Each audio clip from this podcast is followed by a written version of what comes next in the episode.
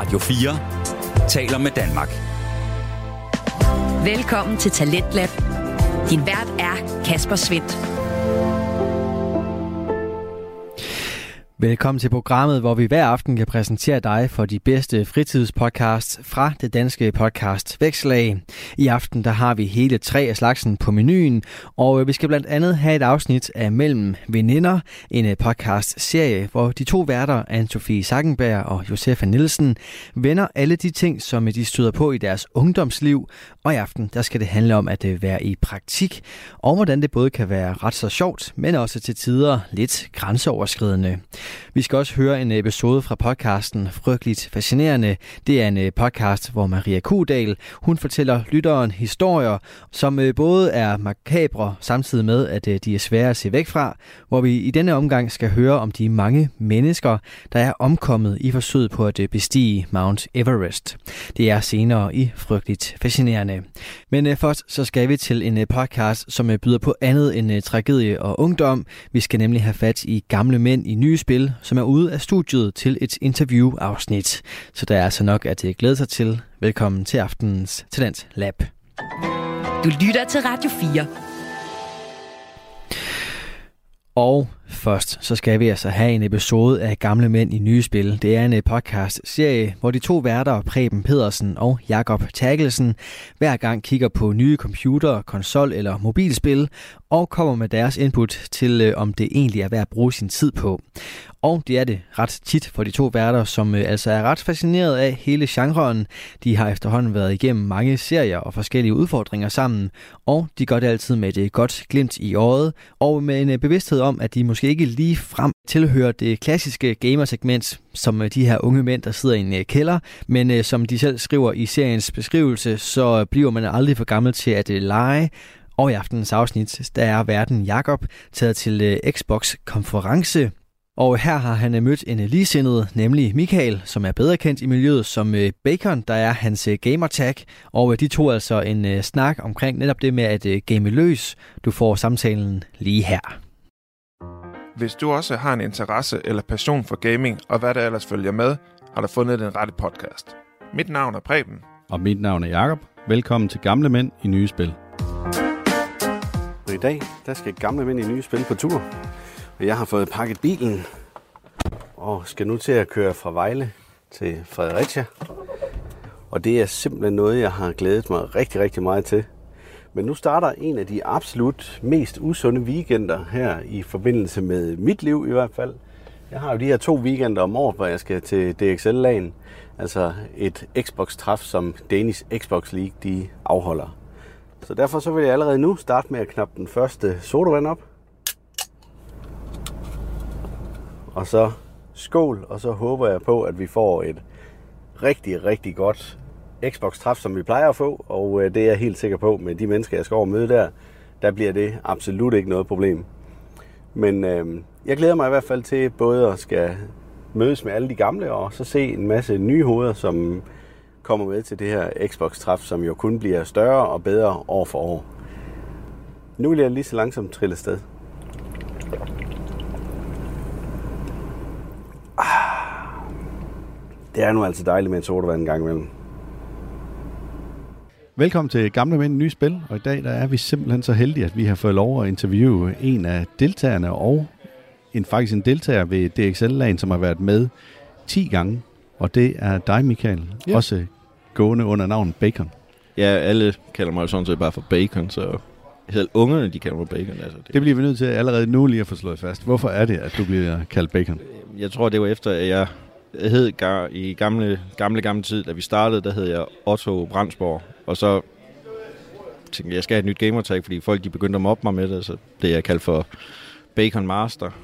Det, det var det, den blev til så. Og så er folk bare begyndt at kalde mig Bacon. Det er fint, og ungerne, de ved ikke, hvad jeg hedder rigtigt. Jeg vil godt lige uh, slå fast her, at DXL ikke er en mobbeforening. Det er bare Michael, der skal trædes lidt på en gang imellem. Ja, jeg ved det godt. Ej, det er synd at kalde det en mobbeforening, fordi ja. generelt så er det jo bare et, uh, et rigtig, rigtig fedt community. Altså ja, et sted, det. hvor alle, der er plads til alle. Det er der. Altså, vi har jo, jeg er selv autist, og vi har en med autisme øh, mere slem, end jeg selv har, og det, det er jo fantastisk. Altså, har du noget på hjertet, så siger du det til dem, øh, dem du snakker med til daglig, og så er det jo det. Ja. Så, så kan de hjælpe dig en op igen. Ja. Hvis det, Når du siger dem, du snakker med til daglig, er det så fordi, at du også uh, taler med nogen udover, når vi Jeg, lige mødes her? taler med Puppet Master og Mr. Dafoe og White Tiger. Det er Puppet Master og Dafoe, det er jo nogen, jeg har lært at kende gennem det aller, aller første lag, vi havde. Og vi har egentlig bare været sammen siden. Ja. Det er som min kone, hun siger, det er mit andet ægteskab. Så Ja. snakker du med dem igen? Ja, det gør jeg. Så vi snakker gerne sammen hver dag. Ja, og for lige at komme ind på det, så er det jo 10 gange. Det er 10. gang, at vi er sidder, 10. gang, eller ja. du er med til lagen. Det er 10. gang, ja. Og du har også været med i bestyrelsen, ikke? Jo, jeg er så lige blevet valgt ind i dag, så, og det er min anden gang. Hvad var du første gang, at du var med i bestyrelsen? Øh, der var jeg også suppleant. Okay. Øh, Ja. Øh, grunden til, at jeg ikke øh, gad at stille op sidste gang, det var primært øh, kommunikation mellem mig og bestyrelsen. Vi havde det ikke det fedeste forhold til hinanden dengang. Men der er så kommet en ny bestyrelse ind, og der kender jeg dem alle sammen, og de kender mig, og vi, der er ikke noget mere. Vi har taget snakken, og så er den slået. Ja. Vi har det rigtig godt sammen, alle sammen nu. Der er ikke rigtig meget at sige om det. Jeg, jeg, jeg gør et større, et, jeg vil selv sige, at jeg gør et større stykke arbejde, når, ja, hvad hedder det, når der er events uden for DXL-lagene, der, så stiller jeg gerne op og hjælper. Så, så ringer de bare, så kommer jeg med det samme. Mm. Så der har lige været noget DM i skolemesterskaber i den hal, vi sidder i dag. Den spurgte uh, Poppen Master, om jeg ikke lige vil med til. Jo, jeg kommer gerne. Så holdt vi et miniland ved siden af. Ja. Det var mega sjovt. Ja, og hvordan kan det være, at det lige kom i spil Med, øh, med, med det der minilagen? Og... Jamen, jeg tror egentlig bare, det er jo noget, vi altid har snakket om. Vi skal snart holde et minilag igen, og bla bla. Jamen, jamen kan du få øh, Mr. Dafoe med på den der, så kan vi holde et minilag. Det kunne han. Super. Så holder vi minilag. Og så holder vi egentlig bare en gang hver tredje, fjerde måned, så holder vi et minilag igen. Ja. Og det er så, nu går den på skift. Så nu har de været oppe med mig, nu skal vi ned til Dafoe næste gang, og så, så går den på skift. Hvor tit gør I det? Jamen, hver tredje, fjerde måned, alt efter. Nu skal jeg til at være far igen her den, i juni. Ja. Så, så jeg har sagt, at øh, det skal være inden der. Fordi øh, to til tre måneder efter fødslen, der- der, bliver jeg altså lige hjemme. så jeg har fået godkendelse til at komme til næste lag i oktober. Ja, det er Excel-lagen. Det er excel jeg, jeg har... Jeg skal ikke miste dem. Nej. Om så jeg er dødelig syg, kommer. det, det skal jeg bare. Michael, vi kommer til at springe lidt elegant hen over, hvad du er for en type, og, og hvad du laver til hverdag. Det gør jeg. Kan du ikke prøve at præsentere dig selv det? Jamen, øh, 35 år. Ung, smuk mand. Meget smuk. Ja, tak skal du have. øh, mekaniker til daglig. Øh, egentlig uddannet øh, fodermesterassistent. Ja. Så jeg tog et, øh, et kæmpe spring, men jeg kunne simpelthen ikke holde til de timer, jeg havde. Så jeg er flexjobber i dag øh, med en rygskade og dårlig skulder. Er det ikke lidt svært som mekaniker? Nej, fordi jeg får mange remedier og, og hjælp med øh, for, blandt andet kommunen og chefen. Han har investeret i nogle små ting til mig, så det gør nemmere for mine løft. Så og Ja. jeg, jeg, jeg står for på snors scooter, og jamen det, jeg hygger mig deroppe. Drikker noget kaffe og ja, ryger, ryger nogle smøger. Det, Mm. det, det er sådan mekanikerbranchen, den er i dag. Så Drik kaffe og lav ingenting. ja. Jamen, du kommer bare op med din bil, så får du en regning, så Fedt. for ingenting. Nu kunne vi ligesom rende ud. Xbox er en, en stor del af din fritid. Men er det også. Hvad laver du ellers i fritiden?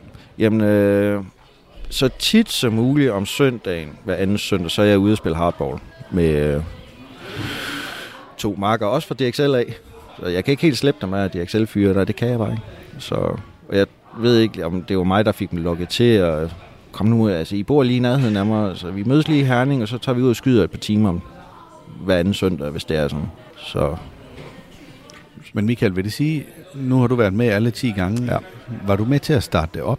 Nej, det var jeg desværre ikke. Øh, Jeg så lige pludselig en dag på Facebook, at der var noget, øh, noget lagen for Xbox, og jeg spillede rigtig meget Xbox. Ind af en kant. Øh, Jeg havde rekorden i øh, Titanfall 2. Øh, Vandt jeg alle syv turneringer, der var dengang. Og så kom øh, Retardis lige og tog den fra mig. Så gad jeg ikke spille det mere. så Har det noget at gøre med, at man er en dårlig taber så? eller? Nej. Nej. nej. Overhovedet ikke. Overhovedet ikke. Han Det- gjorde det sgu godt. Det er bare sjovere at vinde, ikke også? Ja, meget sjovere. Det er meget sjovere. Det, det tror jeg, alle kender. Der er Ja. bare lidt konkurrencegen. Så, men det første lag, vi havde, det var jo et endags så det... Og der havde jeg en, der var en kæreste nede i, var det, det var Grindsted, tror jeg det var. Mm.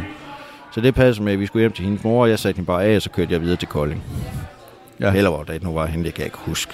Var det en af dem, der holdt i Rødingcenteret? Eller? Nej, det var i Brøndum, Brandumhallen, Brøndumhallen, tror jeg det hed. Nå. Så det var bare sådan en lille lokal, Ja. jeg tror det var 100 kvadratmeter, det var det. Ja. Vi var 17. Og det var der, jeg lærte uh, Poppet og Dafoe at, at kende, og fandt ud af, hvem de var, og vi har ikke sluppet hinanden siden. Nej. Det er jo fedt, man udvikler ja. Ja. sådan en kammeratskab. Ja. Og jeg lærte også Stiften at kende. Han var jo en af grundlæggerne, uh, Smølften. Ham lærte jeg at kende også. Så. Altså, vi er ikke ret mange tilbage fra den tid af. Og det, det kan man godt se, at nu er der kommet børn til, og jeg regner også selv, at mine børn, de skal med til det, og når de bliver store nok. ja. Jeg, jeg har jo selv tre børn, så det er jo frygteligt. Jamen, hvor gamle er de ved at være? Jamen, min ældste, hun er 12, hun bliver snart 13. Og hun er... Ja, det er faktisk uh, stor pige. Ja. Så er der den mellemste. Jamen, hun bliver 3 til juni. Den 24. juni, så er der et halvt år til jul. Og så, ja, den ene, hun er jo så stadigvæk inde i mors mave. Ja. Så, Nej, det er for tidligt at spille Xbox, så. ja, det, ja, men hvis det kunne lade sig gøre, så... øh. så den 16. juni skal vi være forældre igen. Ja. Hvis vi lige skal prøve at rende nogle af de her mange forskellige lagens igennem. Ja. Er der noget, du sådan særligt vil fremhæve, som du synes har været godt ved øh, lige netop Danish Xbox Leagues lagen? Communityen, det er simpelthen folket bag øh, dem, der, der deltager, og dem, der hjælper os simpelthen bare med, og vi kan have det her sammenhold her.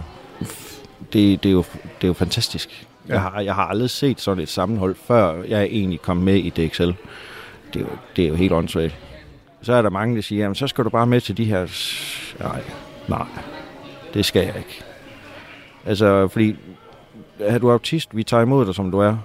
Det, så har du noget angst, har du noget... Så vi skal bare lige vide det, så, så tager vi hensyn til det. Det, det er fantastisk.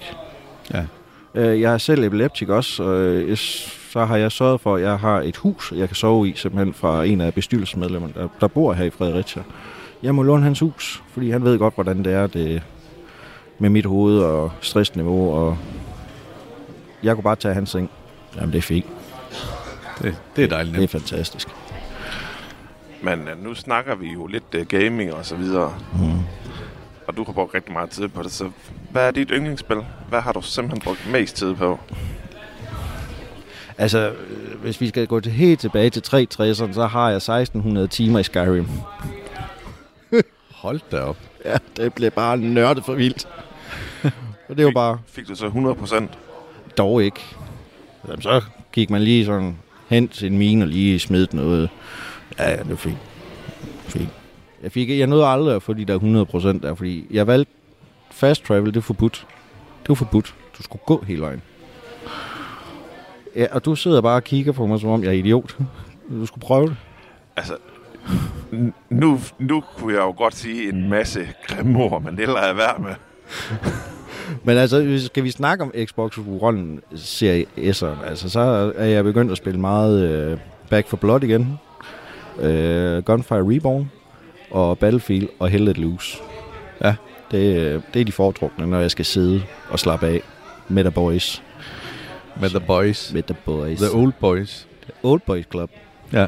Så vi har vores, vores lille messenger-gruppe der. Den har vi bare kaldt The Old Boys Club, fordi vi lider sociale tømmemænd, når vi er færdige. Jamen, vi snakkede ikke sammen i tre dage, der var vi godt nok også kvæstet. Og syge. Og syge. Og syge. Vi er jo blevet ramt alle sammen af influenza. Nå, Det var sådan, øh, I skal lade være med at rende og kysse på hinanden. jo. ja, det kan vi ikke lade være med. Det er så dejligt. Og putte op af hinanden. Mm.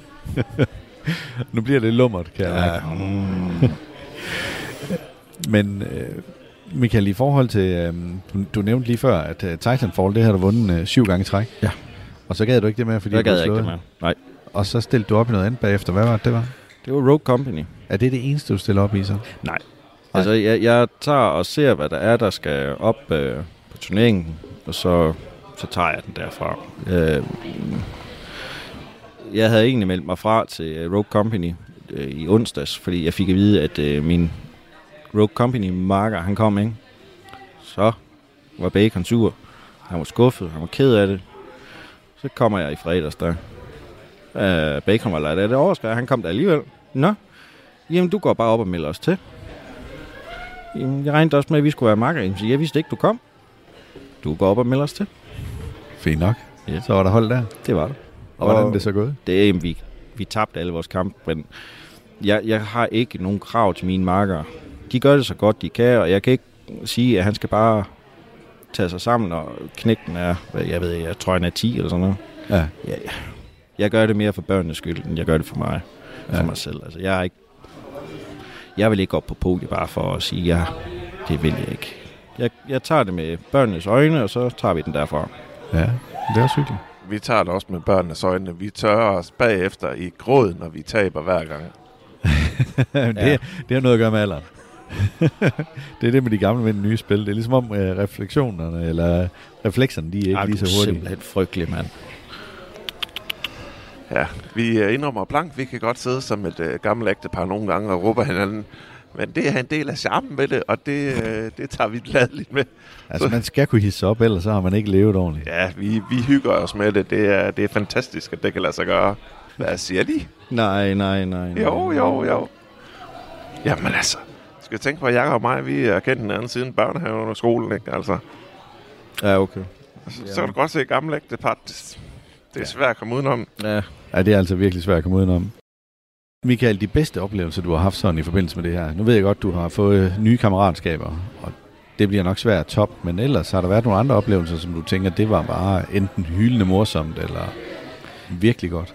Nej, jeg har jo egentlig ikke rigtig noget favorit. Altså, jeg kommer troligt til alle lagen der, så tager vi den derfra. Altså, det, jeg er bare glad for, at vi har det, som vi har alle sammen. Altså, det, det gør mig glad, og det kan godt være, at øh, ja, konen hun er sur og alt det der, men så skal hun bare lige være sammen med nogle af de andre, så er hun glad igen, og så er jeg glad bagefter. Altså nu, Og nej, den skal ikke misforstås. nu lå du ikke hen i sovesalen i nat, så. Nej, og det skal jeg da lige være glad for, kan jeg høre på det hele. Hold da op, mand. Ja, det vil jeg sige, der bliver Godt nok kommer jeg fra en, øh, fra en fiskerby af, men det der, det her, der sprung i kvoten i hvert fald. Ja, vi har en øh, lille fiskekutter nede ved os selv med fuld bemanding, så der Ja. er skrald på. Altså, jeg kom fra Harboøre, altså. Det er jo en Og det siger ikke så lidt. Nej, I siger, det er en fiskerby. Det er så godt nok nabobyen, der er det. Ja. Men i hvert fald, så, øh, så er der virkelig gang i den inde i sovesalen i nat i forhold til det her snorken. Ah. Og det er sådan en af de der ting, som man bare bliver nødt til at tage med, når man Ja, er, er til ja, det, det, det, det, det, det kan mit hoved slet ikke. Jeg er meget pålidelig med min søvn. Det stod til mig. Altså, jeg har haft en rekord, den tager 16 timer i streg. Men der havde jeg også været oppe i 32 timer. Det var da jeg var på landet. Ja. Der var jeg træt. Ja. Jeg var meget træt. Nå, men så kan vi ikke engang komme, så kan vi ikke komme til at spørge dig omkring det her med øh, de forskellige sovesale rundt omkring, for jeg kunne Nej. høre, at, at det var ikke så godt, dengang I var i Røding. Der var Nej. noget med, at det var utæt, og der har også været noget med nogle lyssensorer og sådan noget, Ja. som er drillet og så videre. Altså, da vi var i... Jamen, inden vi startede hernede i Fredericia, der, der var vi jo i Viborg, der havde jeg en stationcar. Det var fint. Læg sidde dernede, så kunne jeg faktisk ligge ind i den. Ja. Det var fantastisk. Og sov jeg derude, det var bare puttet, og øh, det var dejligt. Og det var sådan en varm sommerdag. Der. Så når solen begyndte at komme op der, så, nå, nu skal bacon op. Ellers så var det stikbacon. Ja, det var det godt nok fy for det, det var varmt dagen. så, Stik flæsk med persillesauce, kartofler og... Hildur. Ja, Hildur. Mm.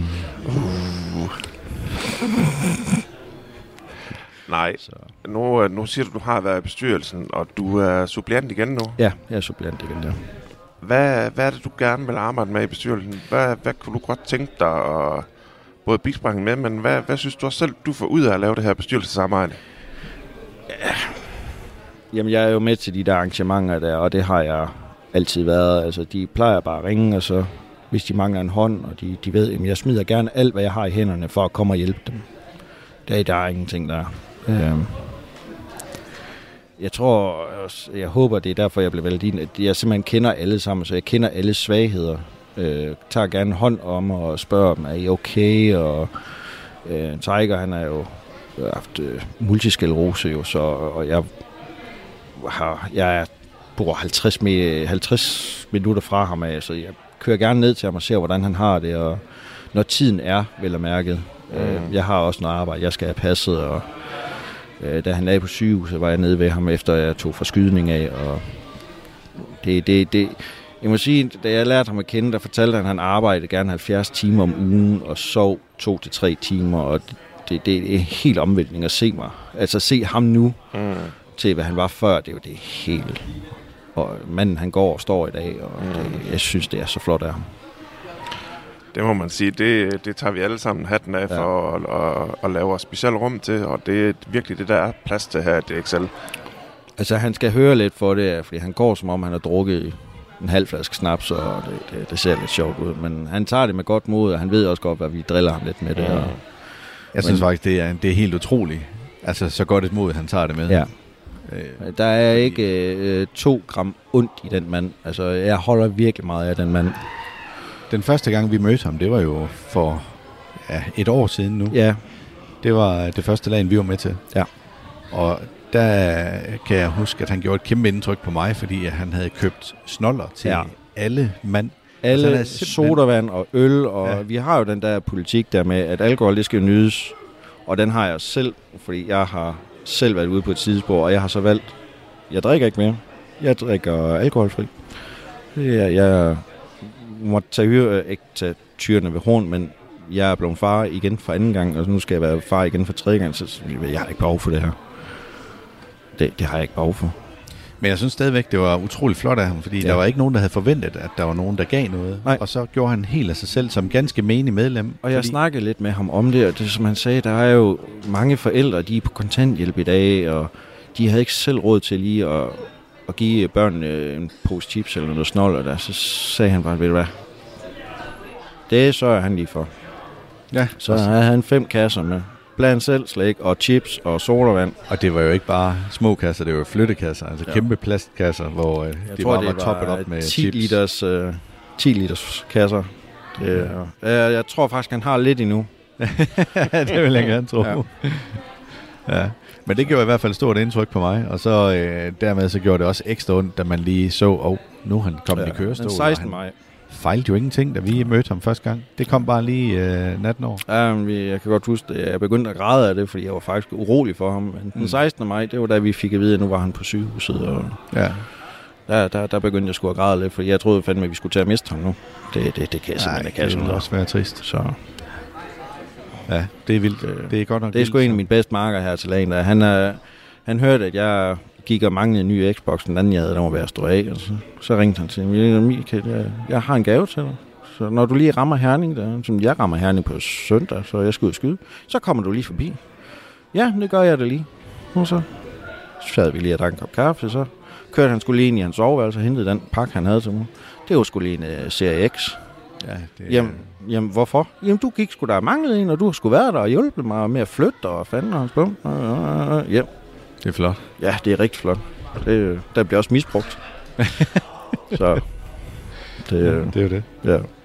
Og vi sidder også og gamer sådan primært næsten hver aften, når ungerne er blevet lagt. Ej, men jeg synes egentlig, det er, det er ret fedt med, med sådan et afsnit, hvor man også lige kommer lidt ind på nogle af de gode ting, der er med Ja. DXL og det kammeratskab, fordi det får man virkelig indtryk af. Ja. Også især på grund af, af nu Johnny, eller ja. altså, hvor, hvordan Det- han er, er kommet igennem det der, her. er- der er også mange, altså når Johnny ikke har været der, så er de spurgt, øh, hvordan har han det i dag? Jamen han har det, han har det fint, og han er oppe at gå igen. Han skal til fredagsbar i dag, for det er fredag, og så skal han til fys, og han skal det ene og det andet. Jeg siger, Michael, hvor ved du det fra? Så jeg har snakket med ham. Ja. Nå, men hvornår? Da jeg fik fri? ja, I er også en af dem, eller det er også en af dem, du næsten snakker med hver dag. Næsten, ja. Ja, Altså han har jo, hans han også skal passe, og jeg går og driller med, han skal også passe hans damer jo. Det er jo, ja damn. det er åbenbart øh, en, en vild score-replik, det der med at sige, at man har fået multisklerose. Ja, ja, så, så skår du bare damer på det. Jeg har overvejet at prøve at bruge det, men jeg er gift mand, så altså, det går ikke. det går sgu ikke. Så Ja. Jamen, er det ikke ved at være ordene? Jo. Så vil vi gerne sige tusind tak, fordi du lige tog dig tid til at være med her. Jamen, det er mig, der takker. Det var en fornøjelse. Ja. Og Altid. øh, vi tales ved. Det gør vi. Hej. Hej. Du har lyttet til de to gamle mænd, Preben og Jakob. Vi håber, du har nydt vores anmeldelse. Følg vores podcast Gamle Mænd i Nye Spil for flere anmeldelser i fremtiden. Var det ikke nok med podcasten, kan du finde flere oplysninger på www.oldmennewgames.dk Find også vores Instagram-profil, som er Gamle Mænd i Nye Spil, hvor mænd bliver stavet med A og E, og der er underscore imellem alle ordene. Det var altså gamle underscore mænd, underscore i, underscore nye, underscore spil. Her kan du finde flere nyheder og komme lidt bag om podcasten. Vi håber, I vil lytte med på næste spændende episode af podcasten Gamle Mænd i Nye Spil. Tak for i dag, og have det godt derude.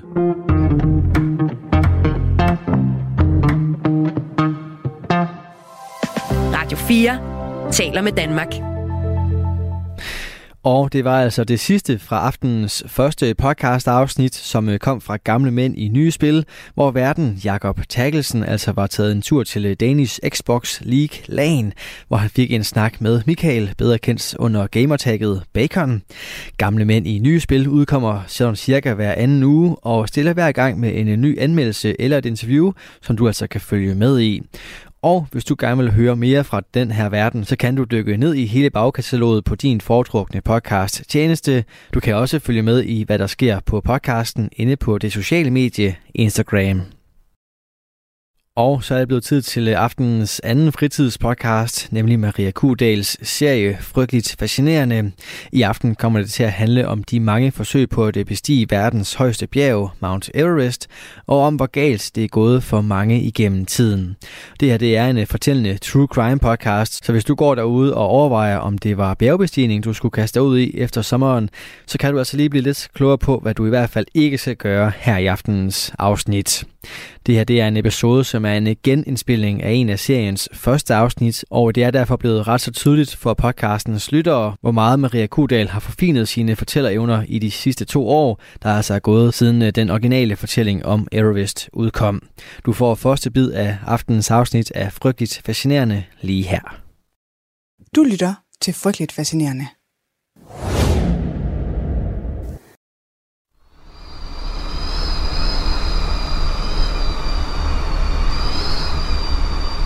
Der er koldt og mørkt omkring dig. Du er ikke helt sikker på, om det egentlig er fordi solen er på vej ned, eller om det er bare fordi det sneer så meget.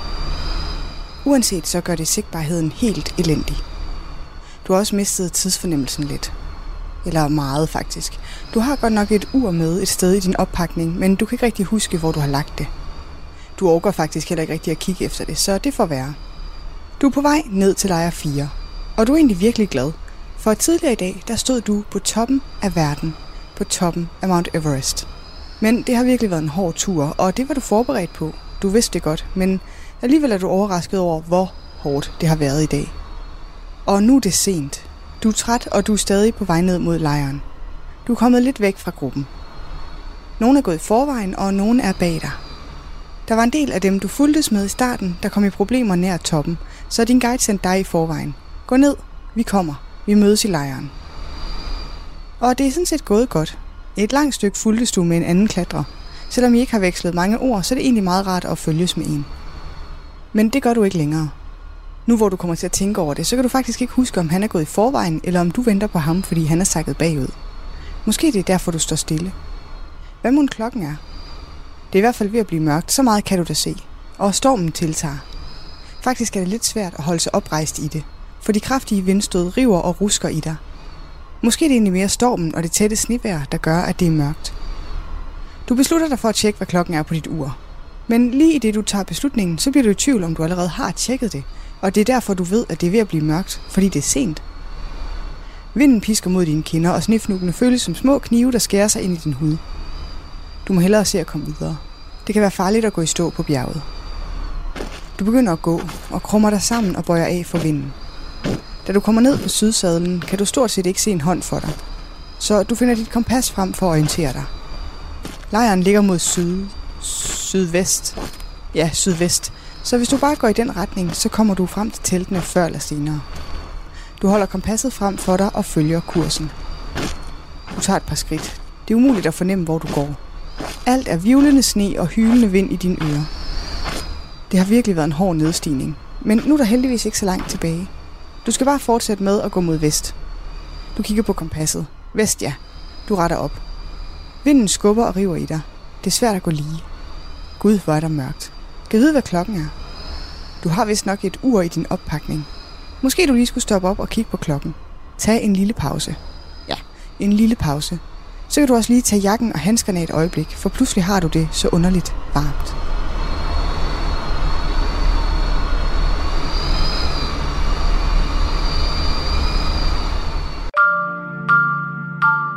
Velkommen til det her afsnit af Frygteligt Fascinerende Remastered, hvor vi igen dykker ned i Mount Everest-tragedien.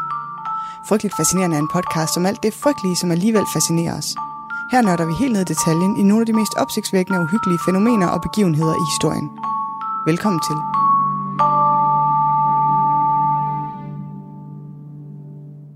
Hej med dig, og rigtig hjertelig velkommen til dagens afsnit. Jeg er blevet opmærksom på, at jeg her i de her remastered afsnit laver et dobbelt velkommen. I forvejen siger jeg det to gange i min intro, og nu her igen. Hvad er det for et gentagelseshelvede? Men på den anden side, så kan man vel aldrig rigtig være for velkommen. Kan man det? Og det her afsnit, det er det sidste i min lille sommerferie remaster, hvor jeg genudgiver nogle af mine tidligere afsnit i en ny og opdateret udgave. Det her afsnit, som du allerede har set på titlen og hørt i introen, det handler om en virkelig tragisk ekspedition til toppen af Mount Everest. Og det er fedt. Særligt fordi det suverænt er det afsnit, som jeg har fået flest klager over. Ikke på grund af indholdet, men på grund af nogle frygtelige trommer, som jeg lagde ind over afsnittet dengang. Jeg kan ikke få min død huske, hvorfor jeg lagde de trommer på, men jeg må synes, det lød godt. Det gør det ikke, og det er flere, der har påpeget. Nogen meget venligt, og nogen, ja, knap så venligt, men oh well, you live and learn. Men derfor er jeg også rigtig glad for at genoptage netop det her afsnit, så du kan blive fri for dårlig lyd og frygtelige trommer. Og jeg får lov til lige at nørde lidt Everest igen. Det er en af mine personlige helt, helt store fascinationer. Bjergbestigning generelt og Everest i særdeleshed. Måske kan det misforstås lidt. Jeg er ikke i praksis interesseret i bjergbestigning. Jeg har aldrig klatret i mit liv. Jeg er nok også lidt højdeskræk. En smule. Min interesse er mere teoretisk. Men den er til gengæld nørdet. Jeg har virkelig brugt meget tid på at læse om folk, der klatrer højt op. Og det forbliver en gåde for mig, hvad i alverden helt almindelige mennesker vil, på toppen af et bjerg, der er så ufremkommeligt, at der er mere end et dusin måder, du kan dø på derop. Men jeg er også certificeret bangebuks, så måske er det bare det. Alligevel så håber jeg, at du i dag vil med en tur på toppen af verdens højeste bjerg. Og inden vi starter dagens afsnit, så vil jeg bare lige komme med en lille disclaimer. Persongalleriet i afsnittet er stort, og det kan måske være lidt forvirrende. Jeg har lavet et lille overblik på hjemmesiden og på min Instagram. Der kan du orientere dig, hvis det hele bliver lidt for forvirrende. Mennesker er ikke bygget til at overleve i tynd luft. Opholder man sig for højt op for længe, så degenererer kroppen, og i sidste ende så dør man. Det er grunden til, at klatrere omtaler alle toppe over 8.000 meters højde som dødszonen. Når man skal forstå tragedien på Everest i 1996, så er det vigtigt først at forstå de risici, der er forbundet med ekstrem højdeklatring. Før jeg selv blev interesseret i Everest-ulykken fra 1996, så havde jeg aldrig skænket det en tanke, at det kunne være så farligt at bestige bjerge. Jeg har nok bare altid tænkt, at hvis det simpelthen var noget, man kunne dø af, så ville folk nok ikke gøre det. Sjældent har jeg taget så meget fejl. Næsten 9 km i højden og med nærmest lodrette skrænter af hård granit, der hvor det ikke er dækket af sne og is året rundt, udgør Everest den ultimative udfordring for eventyr overalt på jorden. På og omkring toppen så fyrer kolde jetstrømme. Hvis man flyver et menneske til toppen af Everest uden akklimatisering, så vil man dø i løbet af få minutter af iltmangel, forfrysninger og hjerneskader.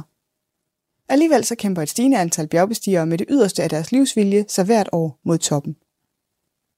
Der er to vinduer om året, hvor vejret og forholdene er gode nok til, at det er muligt at bestige Everest. Et om foråret og et om efteråret. Det klart mest populære tidspunkt for Everest-ekspeditioner er foråret, hvor vejrforholdene i maj når det optimale niveau. Forberedelserne til en succesfuld bjergbestigning starter flere måneder i forvejen, hvor klatrerne trækker til basecampen og påbegynder en grundig og langvarig akklimatiseringsproces. På det her tidspunkt har Sherpa-personale og guider allerede opholdt sig i basecampen, som ligger i 5.364 meters højde. Til sammenligning så er toppen af Kilimanjaro 5.895 meter, og de har opholdt sig der i flere uger. De slæber udstyr og klargør ruten mod toppen.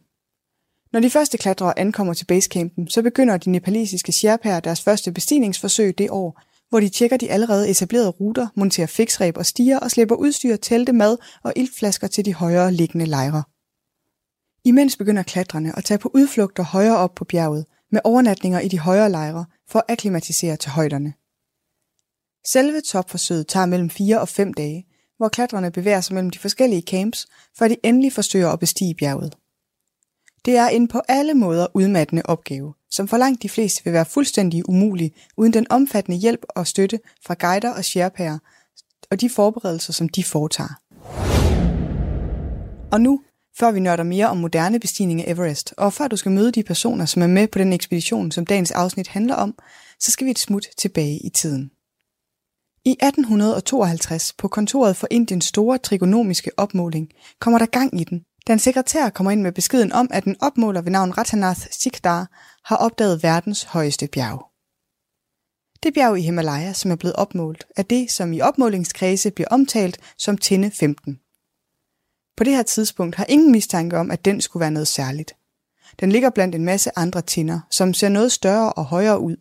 Men ifølge Sigdars omhyggelige trigonomiske beregninger, som tager hensyn til både jordens krumning og lysets brydning i atmosfæren og lodlinjeafbøjning, hvad end det så er, så hæver Tinde 15 sig 8.840 meter over havets overflade. Og det gør den altså til verdens højeste. Og som du nok allerede har gættet, så er det Tinde 15, der senere kommer til at hedde Mount Everest. Siden har moderne opmålinger med laser- og doppler-satellittransmissioner lagt beskedende 8 meter til den målte højde, som i dag menes at være 8.848 meter. Det er fandme godt arbejde af vores indiske opmåler. Da Everest bliver udråbt som det højeste punkt på jorden, er det selvfølgelig kun et spørgsmål om tid, før nogen vil forsøge at bestige det.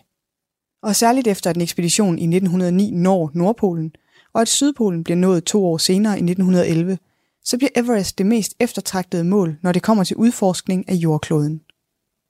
Eventyrere kommer til at bestige det bjerg, koste hvad det koste vil.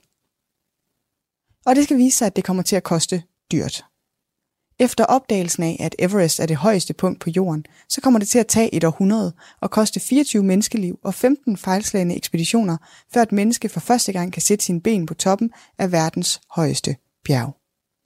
De første forsøg på at bestige Everest går fra Tibet-siden, som modsat Nepal har åbnet op for udenlandske opdagelsesrejsende. Og de første, der gør forsøget, er en britisk ekspedition. De britiske bjergbestigere bevæger sig møjsommeligt hen over den tibetanske højslette – deres viden om ekstreme højder og højdernes påvirkning på menneskekroppen er sparsom, og deres udstyr er elendigt sammenlignet med moderne standarder. Alligevel når Edward Felix Norton, et medlem af den tredje britiske Everest-ekspedition, op i 8.573 meters højde i 1924. Han er kun 300 meter fra toppen, da han er nødt til at give op på grund af udmattelse og sneblindhed. Det er en helt vanvittig præstation set med moderne øjne, og den bliver formentlig ikke overgået før 29 år senere. Når nu jeg siger formentlig, så er det faktisk fordi, at der fire dage efter Nortons forsøg udspiller sig et nyt dramatisk topforsøg på Everest. Da solen står op, forlader to klatrere den øverste britiske lejr. George Lee Mallory og Andy Irvine gør endnu et forsøg på at nå toppen. Hvis Mallory lyder bekendt, så er det fordi hans navn er uløseligt forbundet med Everest. Han er i gang sætter på de tre første britiske ekspeditioner mod toppen, og han er særlig kendt for at svare, fordi det ligger der, til journalister, der forlanger at få at vide, hvorfor han gerne vil bestige Everest. Da Mallory og Irvine kæmper sig mod toppen den 28. juni 1924, så gør de det i toget vejr, som forhindrer deres ekspeditionskammerater i at følge dem med øjnene. Under et kort ophold i togen kl. 12.50 ses et glimt af Mallory og Irvine tæt på toppen. De fem timer efter tidsplanen. Det berettes, at de bevæger sig velovervejet og i et rask tempo mod toppen. Da mørket falder på, er ingen af de to mænd tilbage i lejren, og de blev aldrig set igen. Spørgsmålet om, om de nåede op på toppen af bjerget, før de omkom, har nået mytisk status i bjergbestigerkredse. Mest taler for, at de faktisk nåede toppen, men fordi der ikke findes nogen beviser, så har de altså ikke fået tilskrevet æren for den første bestigning. 25 år senere, efter at have været lukket for udefrakommende i århundreder, så åbner Nepal sine grænser, og bjergbestigere verden over retter for første gang deres blikke mod bjergets sydside. I 1953 arrangeres en ny storstilet britisk ekspedition, den tredje nogensinde fra sydsiden. Det lykkedes dem den 28. maj, efter mere end to måneders anstrengelser, at etablere en lejr i 8.500 meters højde på bjergets sydøstkam. Tidligt næste morgen begiver Tenzing Norgay, en erfaren Sherpa-klatrer, og Edmund Hillary fra New Zealand sig mod toppen af bjerget, forsynet med kunstig ilt. Klokken 9 befinder de sig på sydtoppen over for den udfordrende og anstrengende klatring hen over det, der senere skal blive kendt som Hillary Step. Efter uhyrlige anstrengelser og tvivl på, om de vil have kræfter til at klare det, bliver Hillary og Norgay de første mennesker på toppen af Everest. Og her i mine noter, så har jeg bare lige skrevet noget om, hvor irriterende det er, at det skal Hillary Step, når der ikke er noget, der er opkaldt efter Tenzing Norgay. Og det virker som om, I godt kunne lide mit lille hot take sidst, så her kommer der et igen. Når man kommer et sted fra og tager på tur i nogens land, og udnytter, at de kender landet, og at de er gode til at klatre, og at de har nogle kompetencer, som man har brug for, så er det fandme en uskik at opkalde opdagelser efter sig selv. Edmund Hillary var aldrig nået toppen af det bjerg uden Tenzing Norgay, så det havde fandme klædt dem at kalde det Hillary Norgay Step i det mindste. Det er en form for virkelig træls kolonisering kun at opkalde det efter den hvide bjergbestiger. Siden dengang er toppen af Everest gået fra at være en enestående bedrift til en kommersiel maskine. I starten af 1980'erne er Everest blevet besteget mere end 100 gange, og i 1985 cementeredes kommercialiseringsmulighederne med texaneren Dick Brasses bestigning. Brass er en velhavende forretningsmand, men han er en relativt uerfaren højdeklatrer, og han bliver hjulpet til toppen af en usædvanligt dygtig bestiger. Indtil da har toppen af Everest været forbeholdt bjergbestigningens elite. Men efter Brasses bestigning, så bliver en hel flok velhavende hobbyklatrere opmuntret til at træde i hans guidede fodspor. Det bliver startskud til det, som man kan kalde for den ikke selvansvarlige klatrers æra. Før Brass, så er det kun klatrere, der ved egen evne kan klare vejen til toppen, der har forsøgt sig med bjerget. Nu er vejen banet for betalende klienter, hjulpet til toppen af erfarne guider. Og op gennem 1980'erne og frem til nu er antallet af kommercielle guidede ekspeditioner steget eksplosivt. Det har medført, at den nepalesiske regering af flere omgange har hævet gebyret for deres klatretilladelser, og i 1994 begrænser de antallet af tilladte ekspeditioner til fire om året. Det flytter majoriteten af Everest-trafikken over på Tibet-siden, hvor klatretilladelser både er væsentligt billigere, og der ikke er nogen øvre grænse for antallet af dem. Det er en ansvarlig beslutning, men det er en katastrofe for den klatrebaserede økonomi i Nepal, hvor hundredvis af sherpaer, som arbejder som klatreguider, bliver arbejdsløse. Året efter ophæver Nepal igen begrænsningen på antallet af ekspeditioner, og bjerget er nu for alvor åbent for kommercialisering. I foråret 1996 er der 30 forskellige ekspeditioner på Everest. Heraf er mere af 10 af dem kommercielle. Før ulykken i 1996 er 130 personer døde i forsøget på at nå toppen siden første topforsøg i 1921. Det svarer på det tidspunkt til et dødsfald for hver fire, der når toppen. 20 procent. Fire mennesker når toppen, en dør. Fire når toppen, en dør. Det er altså nogle ret vilde odds at klatre op imod. Før en klatrer på en guided ekspedition begiver sig op af Everest, er et helt maskineri af forberedelser i gang. Guider beregner akklimatiseringsperioder, kostplaner og iltforbrug og arrangerer reservedele, mediciner, jakokser til transport og en hel masse andet. Sherpa-personalet etablerer fire lejre med ca. 600 højdemeter imellem over basislejren, og de slæber i skiftehold alt det nødvendige udstyr op i højderne. Du lytter til Talentlab på Radio 4. Du er skruet ind på programmet Talents Lab her på Radio 4, hvor jeg, Kasper Svendt, i aften kan præsentere dig for tre afsnit fra Danske Fritidspodcast. Her som nummer to er det fra Frygteligt Fascinerende, som har verden Maria Kudal, og i hendes afsnit om øh, det berygtede Mount Everest vender vi tilbage til her. Der klatrere fra de kommercielle Mountain Madness og Adventure Consultants ekspeditioner, som vores afsnit handler om i dag, påbegynder deres topforsøg kort før midnat den 11. maj 1996, så har de allerede befundet sig på bjerget i flere måneder, og i mere end en måned har de befundet sig i over 5.300 meters højde. Første store udfordring på Everest kommer, når klatrerne forlader basislejren mod lejr 1. Her skal de igennem det, der hedder Kumbu-isfaldet. En kæmpe gletsjer med forræderiske spalter, og som er i konstant bevægelse. Her klatrer man hen over dybe sprækker på vakkelvogne stiger, og netop fordi gletsjeren er i konstant bevægelse, så kan en fast rute gennem isfaldet ikke sikres. Klatrere, der skal bestige Everest, skal typisk igennem isfaldet et par gange for at akklimatiseres mellem basislejren og lejr 1. Hertil kommer, at ansvarlige guider fastsætter vende om tidspunkter for at sikre, at alle kan nå sikkert tilbage til basislejren efter akklimatiseringsturene. ofte på omkring kl. 10 om formiddagen.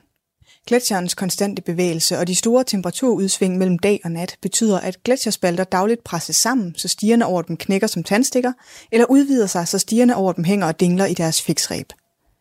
Fiksræbene er på deres side notorisk usikre i kumbuisfaldet, fordi den høje dagtemperatur på solrige dage smelter deres ankre løs.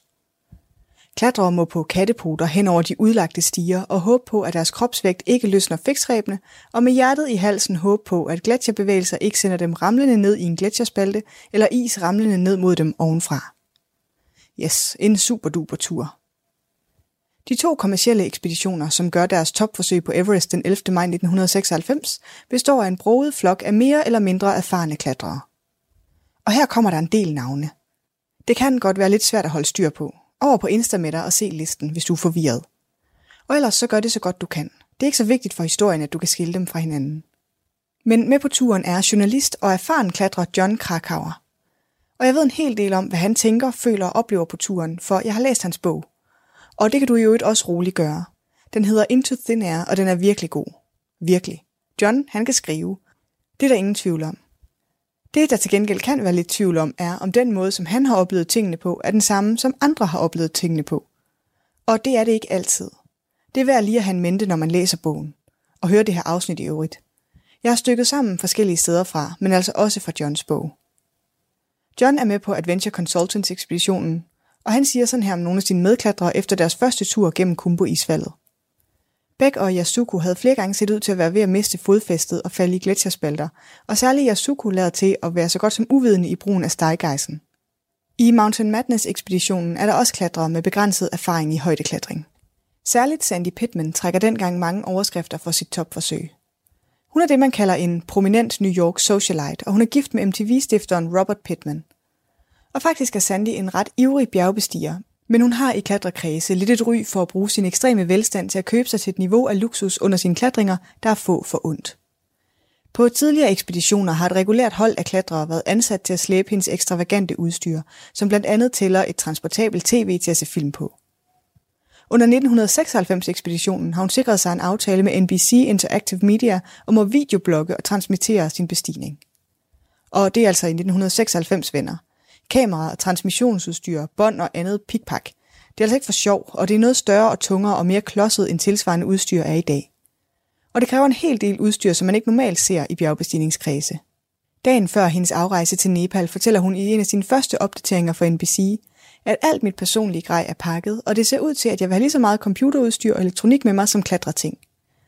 To bærbare computere, et videokamera, tre 35 mm kameraer, et digitalt Kodak-kamera, to båndoptager, en CD-ROM-afspiller, en printer og nok, håber jeg, solpaneler og batterier til at levere strøm til hele foretagendet. Jeg vil ikke drømme om at forlade byen uden rigelige forsyninger af Dina de Lucas nærøstlige kaffeblanding og min espresso-maskine. Eftersom vi kommer til at befinde os på Everest i påsken, medbringer jeg fire indpakkede chokoladeæg. Led efter gemte påskeæg i 5.500 meters højde. Vi får se. Med det en mente, at de fleste klatrere er ude af stand til at bære andet end det mest basale personlige udstyr under en bestigning, så skal der ikke meget fantasi til at forestille sig, hvad det har krævet at slæbe den mængde udstyr op på bjerget for Sherpa-personalet. Et par dage efter den første tur gennem Kumbo-isfaldet bevæger holdene sig mod lejr 2 i 6.492 meters højde. Turen går direkte fra basislejren og er begyndelsen på den sidste akklimatiseringstur før topforsøget. Efter to dages hvil i lejr 2 skal grupperne på deres akklimatiseringstur til lejr 3. På turen rammes Adventure Consultant-ekspeditionen af ekstremt vejr og voldsom vind og lave temperaturer, og de må vende om og sætte kursen tilbage til lejr 2. En af ekspeditionsmedlemmerne bliver så hårdt medtaget af kulde og forfrysninger, at han må stoppe sit topforsøg og ikke kommer med, det holdet dagen efter gør forsøget igen. Turen fra lejr 2 til lejr 3 byder på isklatring op ad Lotsevæggen ved hjælp af fiksræb. Det er en langsom og slidsom proces, og ved ankomsten til lejr 3 er der ikke stort mere end en lille samling telte på en afsats hugget ud i isen på den svimlende Lotsevæg. Så klatrerne kan se frem til en hård og opslidende nedrejse for at vende tilbage til basislejren og samle kræfter som sidste led i akklimatiseringen. Lene Gammelgaard, som er en dansk klatrer, der er med på Adventure Consulting-ekspeditionen, beskriver i sin bog, hvordan flere af de sikringer, som fiksreben er fastgjort med, er både gamle og i tvivlsom holdbarhed, og hun er bekymret for, om de på travle dage kan klare vægten af de mange klatrere på Lotsevæggen. Når ekspeditionsdeltagerne endelig gør deres topforsøg, så har de allerede flere gange klatret på bjergets mere udfordrende strækninger og gjort sig bekendte med de farer, der lurer på Everest. I bjergbestigning er den mentale del lige så vigtig som den fysiske. Det er selvfølgelig vigtigt, at man er i form til sin bestigning, og at man sørger for at have mad og ilt og ly til sit topforsøg. Men hvis man vil levende ned fra et topforsøg, så skal man lige så høj grad have styr på sit hoved. I 1996 så er der ud over de kommercielle ekspeditioner også en svensk soloklatrer på bjerget. Jørgen Krop. Jørgen vil bestige bjerget udelukkende ved egen kraft. Ingen bruger transportmidler, kunstig ilt eller Sherpa-hjælp. Jørgen har derfor den 16. oktober 1995 forladt Stockholm på en specialbygget cykel og tilbagelagt en 13.000 km lang cykeltur, før han påbegynder sin akklimatisering på Everest. Den 1. maj 1996 forlader han basislejren for at indlede sit topforsøg. Dagen efter når Jørgen op til sin højeste lejr i 7.925 meters højde på Sydsadlen. Den 3. maj, lige over midnat, begiver han sig mod toppen på en relativt vindstille dag. Klokken to om eftermiddagen er han nået op på sydtoppen i 8.750 meters højde. Selvom toppen herfra ikke ligger mere end 60 minutters klatring længere op, beslutter han sig for at vende om. Rob Hall, guiden på Adventure Consultants ekspeditionen, er citeret for ærefrygtigt at have sagt, og vende om så tæt på toppen. Det viser, at Jordan er i besiddelse af en utrolig god dømmekraft. Jeg er virkelig imponeret. Faktisk en del mere imponeret, end hvis han havde fortsat og var nået derop. Det er almindelig viden i bjergbestigerkredse, at det er uendelig vigtigt med et på forhånd fastsat vendeom tidspunkt. Og så holde sig til det, uanset hvor tæt man er på toppen. Siden 1953 er mange klatrere døde, fordi de ikke vender om i tide. De insisterer på at nå toppen og dør af iltmangel og udmattelse på vej ned. Kunsten i bjergbestigning består i at disponere, så man også kommer levende ned igen. Det vidste Jørgen, og det er derfor, han vender om så kort før toppen. Tre uger senere, efter at have genvundet sine kræfter i basislejren og bidraget til en redningsaktion efter tragedien, så gør han endnu et topforsøg, og denne gang succesfuldt, hvorefter han cykler en stor del af vejen hjem til Sverige. Netop de her vende om tidspunkter er omdrejningspunktet for meget af debatten omkring kommercialiseringen af Everest, og ikke mindst et fokus, når det går galt på bjerget. Udover de almindelige problemer med højderelaterede sygdomme, så anslås det, at langt den overvejende del af dødsfald på Everest skyldes personer, der af den ene eller den anden årsag ikke vender om i tide. Det er overraskende almindeligt, at klatrere dør af udmattelse under nedstigningen. For selvom toppen er målet, så er man kun halvvejs, når man står der. En ansvarlig guide sætter et vende om tidspunkt og overholder det, uanset hvor tæt hans klienter er på toppen og hvor meget guiden og klienten ønsker at nå op. Det er simpelthen et spørgsmål om liv og død. Men det er også et spørgsmål om økonomi. Klatrere betaler ikke ubetydelige summer for deres tur på Everest. Og jeg mener det virkelig, når jeg siger ikke ubetydelige. Bjergbestigning er en dyr hobby. Nogle bjergbestigere betaler op mod 70.000 dollars for privilegiet. Og selvom guidede ture ikke kommer med en topgaranti, så er det alligevel bedre for en guides ry og dermed forretning, hvis mange klienterne når toppen. Det siger sig selv. Og selvom den ansvarlige guide vender om, når det er nødvendigt, så kan man sagtens forestille sig det pres, de er under – Overfor dem står klienter, der føler, de har købt en vare, og måske ikke sådan helt velvilligt lader sig overtale til at vende om, hvis toppen virker lige inden for rækkevidde. Den 6. maj forlader Adventure Consultants ekspeditionen basislejren for at gøre deres topforsøg og klatre op i lejr 2. Efter en fuld hviledag forlader både Adventure Consultants og Mountain Madness ekspeditionen lejr 2 den 8. maj og bevæger sig for sidste gang op ad Lotsevæggen mod lejr 3 i 7.315 meters højde. Under topforsøget så rådes klatrerne til at sove med iltmaske på for at undgå at svækkes for meget i højden. For hvert minut et menneske opholder sig i så stor højde, svækkes den mentale og fysiske tilstand. Hjerneceller dør, blodet bliver tykflydende med risiko for at klumpe, blodkarbonethinden sprænges spontant, og selv i hviletilstand er pulsen tårnhøj. Derfor kan klatrere efter at de er ankommet til lejr 3 i deres topforsøg ikke afsætte for meget tid til at hvile. Deres krop nedbrydes simpelthen mere, end den kan restituere. Klatrerne fra begge ekspeditioner begiver sig derfor efter en enkelt nats søvn mod lejr 4. Og turen op mod den sidste lejr foregår for de fleste klatrere med iltmasker på for at sikre tilstrækkelig ilt til den udmattende tur. Ved ankomsten til lejr 4 kæmper Sjerpær fra Adventure Consultants og Mountain Madness ekspeditionen med at rejse telte i et blæsevejr med vindstød på over 90 km i timen. Mens de hurtigste klatrere kan forsøge at få varmen i teltene, ankommer resten løbende hen over eftermiddagen. Flere af deltagerne på de to ekspeditioner husker, hvordan Lobsang Yangbo, en sirdar på Mountain Madness-ekspeditionen, ankommer med et 35 kilo tungt læs på ryggen, indeholdende Sandy Pittmans satellittelefon, fordi hun har til hensigt at sende internetrapporter om sin bestigning ned fra 7.925 meters højde. De voldsomme vejrforhold bekymrer ekspeditionsdeltagerne, fordi de ikke lover godt for deres planlagte topforsøg, som skal påbegyndes tidligt næste morgen.